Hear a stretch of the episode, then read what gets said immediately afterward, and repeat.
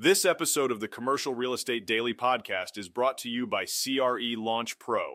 If you're interested in taking your investment skills to the next level with video tutorials, spreadsheets, downloads, and more, go to CRELaunchPro.com to get started today.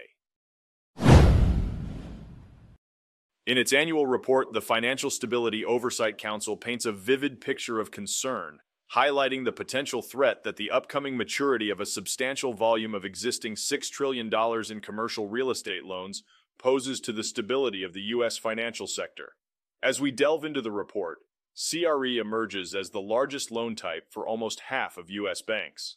A significant portion of these banks carries commercial real estate loan totals that are, as the report puts it, large relative to the capital they hold.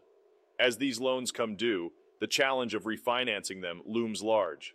The FSOC anticipates that many of these loans will face difficulties in finding new financial arrangements, potentially leading to restructurings or defaults translating to losses for the lenders. And as we know, the ripples of these losses don't stay confined. They have a cascading effect on property values and in turn the broader financial system. It's a nuanced interplay the sway of loan losses on property values and conversely the influence of property values on loan losses. The report delineates a self reinforcing dynamic with the potential to evolve into a more extensive financial challenge. The repercussions extend beyond just the financial realm.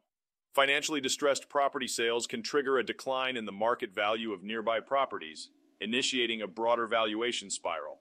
Additionally, municipalities relying on property tax revenues might feel the pinch if this distress becomes widespread. Particular attention is drawn to the office sector, grappling with sluggish demand, but the challenges aren't confined there. Both multifamily and industrial sectors face their hurdles. A surge in construction in 2021 and 2022 has resulted in substantial building deliveries this year and is expected to continue into 2024. This is Tyler Cauble signing off.